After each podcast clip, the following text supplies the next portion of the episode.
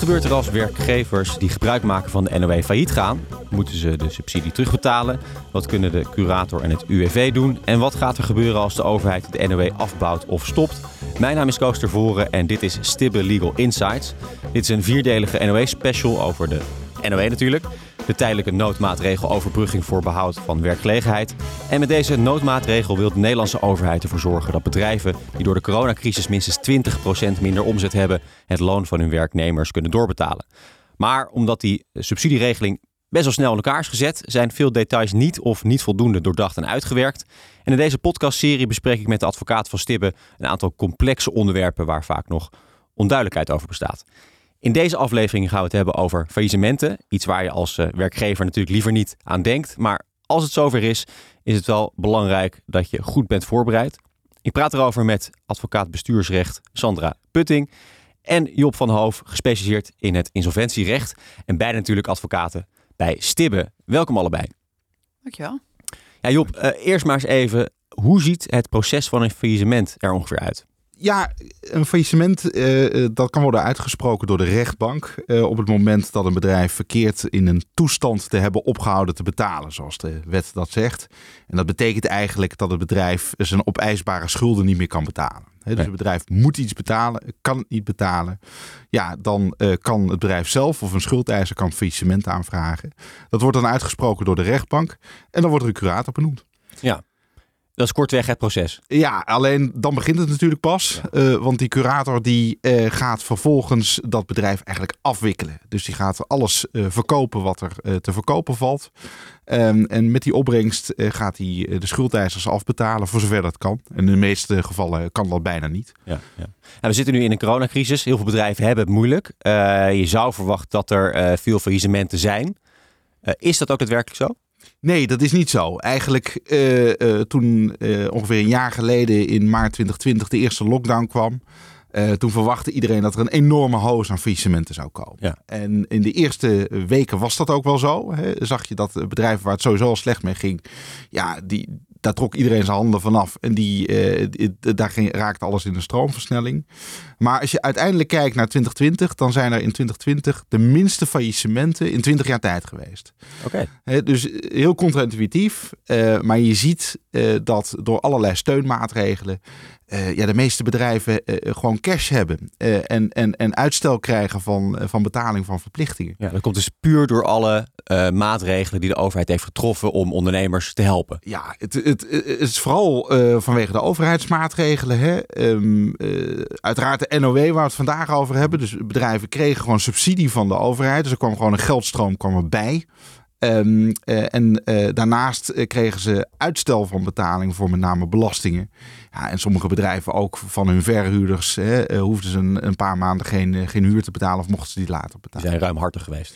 Die zijn inderdaad ruimhartig geweest. En hoeveel zijn het er nou precies? Hoeveel faillissementen? Nou, het waren er in de, 2020 2700 ongeveer. Uh, en dat is een stuk lager dan anders. En, en zelfs in sectoren waar je het echt zou verwachten, hè, zoals uh, cultuur uh, en, en, en, horeca, daar zie je dat eigenlijk maar een, een, een relatief gering aantal extra faillissementen zijn ten opzichte van vorig jaar, 2019. Nou, en stel dat jouw bedrijf dan failliet gaat, of dreigt te gaan, we gaan het even naar de NOW trekken. Heeft het dan zin om NOW aan te vragen? Sandra? nee, dat heeft dan niet meer zo heel veel zin. in die zin dat als er een faillissementaanvraag is ingediend, voor jouw bedrijf, hè, of, of door jezelf, of maar ook door iemand anders, dat je dan geen NOW meer mag aanvragen. Er is eigenlijk niet zo heel veel over faillissement geregeld in de NOW, maar dat is dus wel geregeld.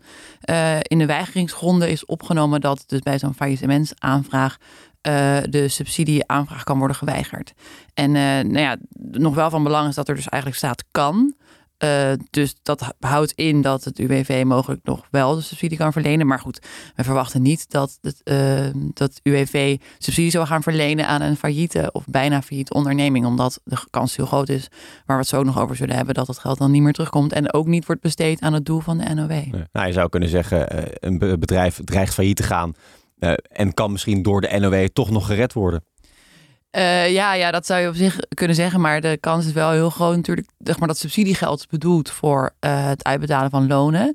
de kans is heel groot dat bij een failliete onderneming uh, het subsidiegeld daar niet meer naartoe gaat. Nee, precies. Ja. En daar is het natuurlijk voor bedoeld, hè, voor de lonen. Precies. en, en hoe zit het dan precies als je NOW hebt aangevraagd en, en dan vervolgens failliet gaat? Wat gebeurt er dan? Ja, het ligt heel erg aan het moment waarop uh, het faillissement intreedt, wat er dan precies gebeurt met, met het subsidiegeld. Um, en laten we het zo zeggen, in beginsel maakt het niet, zeg maar, een faillissement uh, leidt er niet toe dat je dan sowieso je hele subsidie moet terugbetalen. Zeg maar. Dat is niet zo. Er zijn meerdere uitspraken van de bestuursrechter waarbij het ging over een, een bedrijf dat failliet ging. En uh, die uiteindelijk nog recht bleek te hebben op een deel van het subsidiegeld. Een beetje een concreet voorbeeld. Bijvoorbeeld dat een, een BV een zwembad exploiteerde. En die BV ging toen failliet. En het uh, bestuursorgaan had toen aanvankelijk de hele subsidie ingetrokken. Mhm. En toen zei de bestuursrechter: nee, dat kan niet. Want tot het moment van faillissement heeft die BV gewoon dat zwembad geëxploiteerd. En eigenlijk aan alle subsidieverplichtingen gehouden. Dus tot dat moment het, had die BV gewoon recht op dat subsidiegeld. Dus je kan tot dat moment moet ook gewoon dat geld nog worden uitbetaald, zeg maar. Maar was een ander soortige subsidie, was dat? Ja, precies. Want dat was een subsidie voor nou ja, het exporteren dus van dat zwembad vanuit de gemeente. Uh, maar in, het pijnpunt is hier ook een beetje, en dat is ook de moeilijkheid bij de NOW. Uh, eh, je krijgt subsidie, waar we het net al over hadden, voor het uitbetalen van lonen. Eigenlijk voor het behouden van werkgelegenheid, voor het niet ontslaan van je werknemers. En wat zie je nou precies gebeuren als je er faillissement intreedt? Dat de curator dan vaak zo snel mogelijk de werknemers ontslaat om extra kosten te voorkomen. Dus dan ga je eigenlijk precies doen wat je volgens de NOW niet mag doen. Dus de kans is best groot dat als jij uh, failliet gaat, tijdens, die, tijdens het subsidietijdvak, dus eigenlijk gedurende de periode waarin je subsidie krijgt, dat dat geld niet meer wordt besteed aan uh, het uitbetalen van lonen, omdat de werknemers er niet meer zijn. En dat de kans is groot is dat, dat dat geld uiteindelijk moet worden terugbetaald helemaal. Of zeg maar dat je een vaststelling krijgt op 0 euro. Ja, dat is zo'n nieuw hielstelling, toch? Ja, ja, precies. Dat is inderdaad uh, de nieuwe hielstelling. Ja. Um, dus ja, dat, dat is dan wel een beetje een moeilijkheid uh, bij het NOW. En het, het, het uh, maakt daardoor wel heel erg uit wanneer nou precies het faillissement intreedt. Want het zou nog best wel kunnen dat als jij NOW hebt gehad, maar pas later, eigenlijk helemaal na dat subsidietijdvak, uh, je failliet gaat, dat je je aan alle verplichtingen hebt gehouden en dat je misschien nog wel recht zou hebben op dat geld. Ja, ja. Nou, het is blijkbaar het is best wel belangrijk dat je dit ook meldt, neem ik aan, uh, als je failliet gaat. Omdat uh, het subsidiebedrag dus ook afhankelijk is van waar je aan je het geld hebt besteed. Of het aan exploitatie is of aan, aan, aan, de, aan de lonen. Ja, ja, in de NOW is wel opgenomen dat je het echt moet melden als er zich situaties voordoen die van groot belang kunnen zijn voor het subsidiebedrag. Nou, dit is wel echt typisch zo'n situatie. En ik denk met, met dat met, met name van belang is uh, dat je dit meldt op het moment dat je dus nog in dat subsidietijdvak zit hè, en je mogelijk nog voorschotten zou moeten krijgen van het UWV. Dat je dan meldt zodat het UWV eh, direct de uitbetaling van voorschotten kan opschorten. En dat is eigenlijk nou ja, met name uh, voor de onderneming, als die eenmaal failliet gaat, ja, dan maakt het minder uit. Maar voor het UWV is dat wel van belang. Want je natuurlijk wil voorkomen dat, dat je geld overmaakt naar een failliete onderneming. En uh, nou ja, het, het, strekt wat ver uh, om het in deze podcast te gaan hebben over wat voor vordering het UWV dan mogelijk uh, op die werkgever heeft als failliet zijn gaan. Maar mhm. de verwachting is wel dat, ja, dat de kans klein is dat het UWV dat geld nog terugkrijgt als het eenmaal daar is overgemaakt. Nou goed, dus als je failliet gaat of dreigt te gaan, kan je geen NOW meer aanvragen. maar er is wel zoiets, Job, als de, de WOA, de WHOA. Ja. Daar kan je wel gebruik van maken. Ja, dat is de, de wet homologatie onderhands akkoord is dat. Uh, die is uh, eh, 1 januari van dit jaar is die, is die ingevoerd. Um, dat is extra snel gegaan, juist ook vanwege de corona, uh, coronaperiode. Um, en dat is een belangrijke wet, want je ziet dat op dit moment er heel veel uitstel is verleend hè, voor de betaling van schulden. maar uitstel betekent natuurlijk geen afstel. Hè, vergelijk met de situatie waarin je zelf hè, een aantal maanden geen huur hoeft te betalen. Hè, uh, maar dat later weer moet inlopen. Mm Betekent dat je later dat je maandlasten gaan, gaan stijgen. En zo is dat bij, uh, bij bedrijven natuurlijk net zo. Um, en je ziet uh, dat er nu ook gewaarschuwd wordt door bijvoorbeeld centrale bankiers voor een cliff effect. Hè, en daar bedoelen ze mee dat bedrijven ja, letterlijk van de cliff afdreigen, of figuurlijk van de cliff afdreigen te storten. op het moment um, dat al die steunmaatregelen stoppen. Ja. Hè, want dan kan het zo zijn dat je van de ene op de andere dag uh, en geen steun meer krijgt. Ehm, en uh, anderhalf of twee keer zo hoge lasten krijgt. Omdat, omdat je, moet terugbetalen. Omdat je moet gaan terugbetalen. Dus je moet gaan extra gaan betalen. En vaak is er ook nog rente opgelopen in de, in de tussentijd. En bijvoorbeeld voor de belastingen hè, zie je dat er heel veel uitstel is verleend. Bijvoorbeeld voor de afdracht van BTW. En vanaf deze zomer moeten in principe bedrijven dat gaan terugbetalen voor een periode van, over een periode van twee jaar. En wat doet die WOA dan precies? Ja, die WOA die uh, staat ertoe uh, dat je een akkoord aanbiedt aan je schuldeisers. de ingangsvoorwaarde is dat je voorziet dat je niet kan voortgaan met het betalen van je opeisbare schulden, kort gezegd. Um, en, en die WOA die zorgt er dan voor dat je uh, met steun van je schuldeisers, dus heel kort gezegd moet twee derde van je schuldeisers moet instemmen. Uh, en dan kun je dat overblijvende een derde, die kun je dwingen hè, om ook mee te werken aan dat akkoord. En zo'n akkoord, dat kan een aantal dingen behelzen. Dat, dat, dat is in principe vrij. Hè? Maar je kan bijvoorbeeld zeggen, bepaalde schulden worden afgeschreven. Dus daar, daar gaat 50% vanaf of 70% vanaf. Mm -hmm. Of misschien gaan bepaalde schulden wel helemaal, uh, worden helemaal afgeschreven. Of de betalingstermijn wordt opgeschoven. Uh, of het rentepercentage wordt aangepast. Dan heb je heel veel mogelijkheden om dat te doen. En de bedoeling daarachter is hè, dat je een faillissement voorkomt. Hè, ja. Dus dat een bedrijf dat eigenlijk, hè, als er niet zou gebeuren, failliet zou gaan. Hè, met die WOA kun je dat bedrijf uh, in een zodanige situatie brengen dat die schuldenlast dat die weer ja, draaglijk wordt voor dat bedrijf eigenlijk. Ja, ja. En je kan daar dus afspraken over maken met schuldeisers. En, en, en twee derde van de schuldeisers moet dus daar akkoord mee zijn. En dan kan je de overige een derde daartoe dwingen. Ja. Kan je ze ook dan dwingen om bepaalde afspraken te maken? Of moeten ze, worden ze dan gedwongen om überhaupt afspraken te maken? Nee, ze worden dan uh, uh, gedwongen, je partij eigenlijk bij die overeenkomst. Hè? Want zo'n akkoord moet je eigenlijk zien als een overeenkomst. En die wordt algemeen verbindend verklaard. Zoals een CAO eigenlijk ook algemeen verbindend wordt verklaard. Wordt dit dan ook algemeen verbindend verklaard door de uitspraak van de rechter. En daardoor is iedereen gedwongen, aan dat, of gedwongen gebonden aan dat akkoord. En je, we zeiden net, het is twee derde. Hm. Het, het, het, ligt iets genuanceerder. Hè? Partijen worden in verschillende klassen ingedeeld. Hè? Bijvoorbeeld uh, mensen met een pandrecht of een hypotheekrecht, die zijn een aparte klasse. Ja, precies. Je kan één hele grote schuldeiser ja. hebben en twee hele kleine. En ja. als die hele, twee hele kleine uh, akkoord zijn, dan dwing je dus een hele grote partij die disproportioneel veel schulden op de ijs heeft? Nou, het werkt nog, nog eigenlijk net iets anders. Eigenlijk heb je, je moet het zo zien dat je dat schulden in een, in een faillissement nemen ze verschillende rangen in. Hè? Dus bepaalde schulden moeten eerder worden betaald. En pas als die volledig zijn betaald, dan kom je toe aan de volgende rang. En, en diezelfde rangorde die hou je vast in een, uh, in een, in een akkoord. En uh, per categorie schuldeisers wordt er dus gestemd.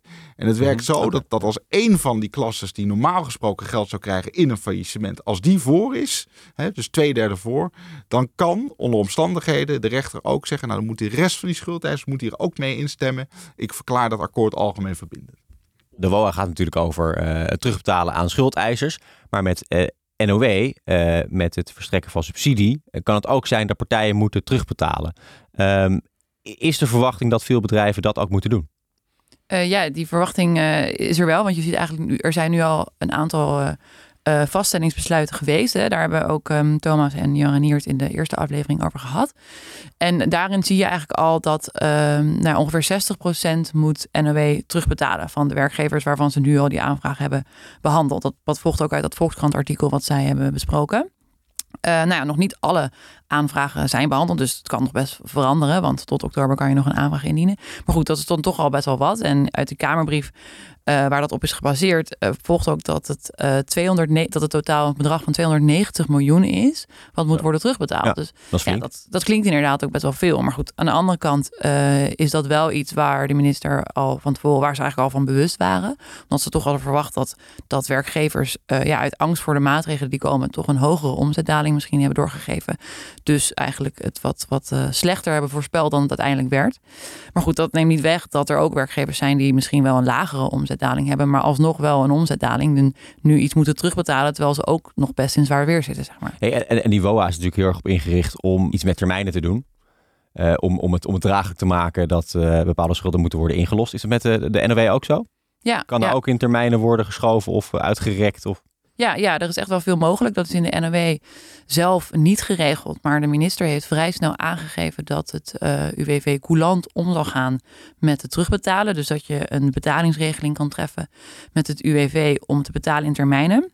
En dat moet dan wel uh, op aanvraag van de werkgever. En aanvankelijk werd er gezegd dat uh, de werkgever telefonisch contact moest opnemen met UWV.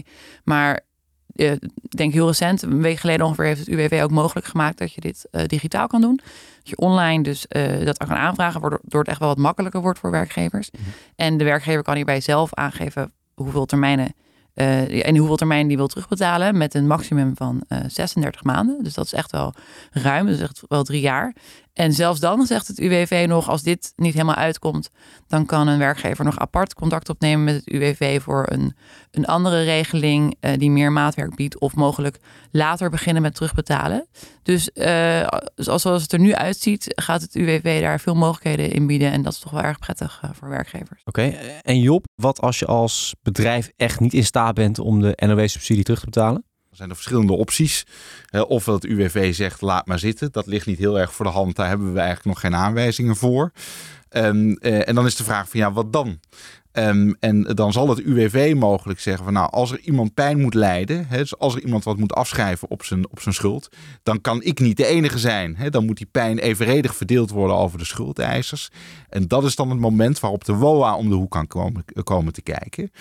Omdat met die wethomologatie onderhands akkoord je tot een resultaat kan komen dat op alle schulden een gedeelte wordt afgeschreven. Um, uh, of, of op sommige schulden uh, een, een heel groot gedeelte worden afgeschreven. Inclusief de NOW? Inclusief de NOW, ja. Inclusief de, de schuld aan de UWV. Alright. Oké, okay, Sandra, waar moet je als werkgever nou op letten als je te maken krijgt met een uh, faillissement? Ja, nou ik denk dat de belangrijkste punten, zoals vandaag besproken, is dat je dus als er al een faillissementsaanvraag ingediend, je geen NOW meer kan aanvragen. Dus dat is relevant nog voor de komende subsidietranches. Uh, dat je het moet melden als je failliet gaat en je, en je ook nog voorschotten en subsidie ontvangt. Bij het UWV. En uh, zeker bij het UWV. En dat er een grote kans is dat het geld moet worden terugbetaald als je uh, failliet gaat tijdens de subsidietijd. Maar goed, dat is eigenlijk niet per se relevant voor de werkgever, maar vooral voor de curator uiteindelijk. Die zal daar meer mee moeten. Maar ja. Hey, en, en Job, en als we nou even naar de toekomst kijken, het leven na NOW. Wat, wat, zijn, wat zijn mogelijke scenario's voor bedrijven? Um, ja, het droomscenario is natuurlijk dat een bedrijf niets hoeft terug te betalen. Dat uh, de, WOA, of de NOW zo'n bedrijf door de winter heen heeft geholpen.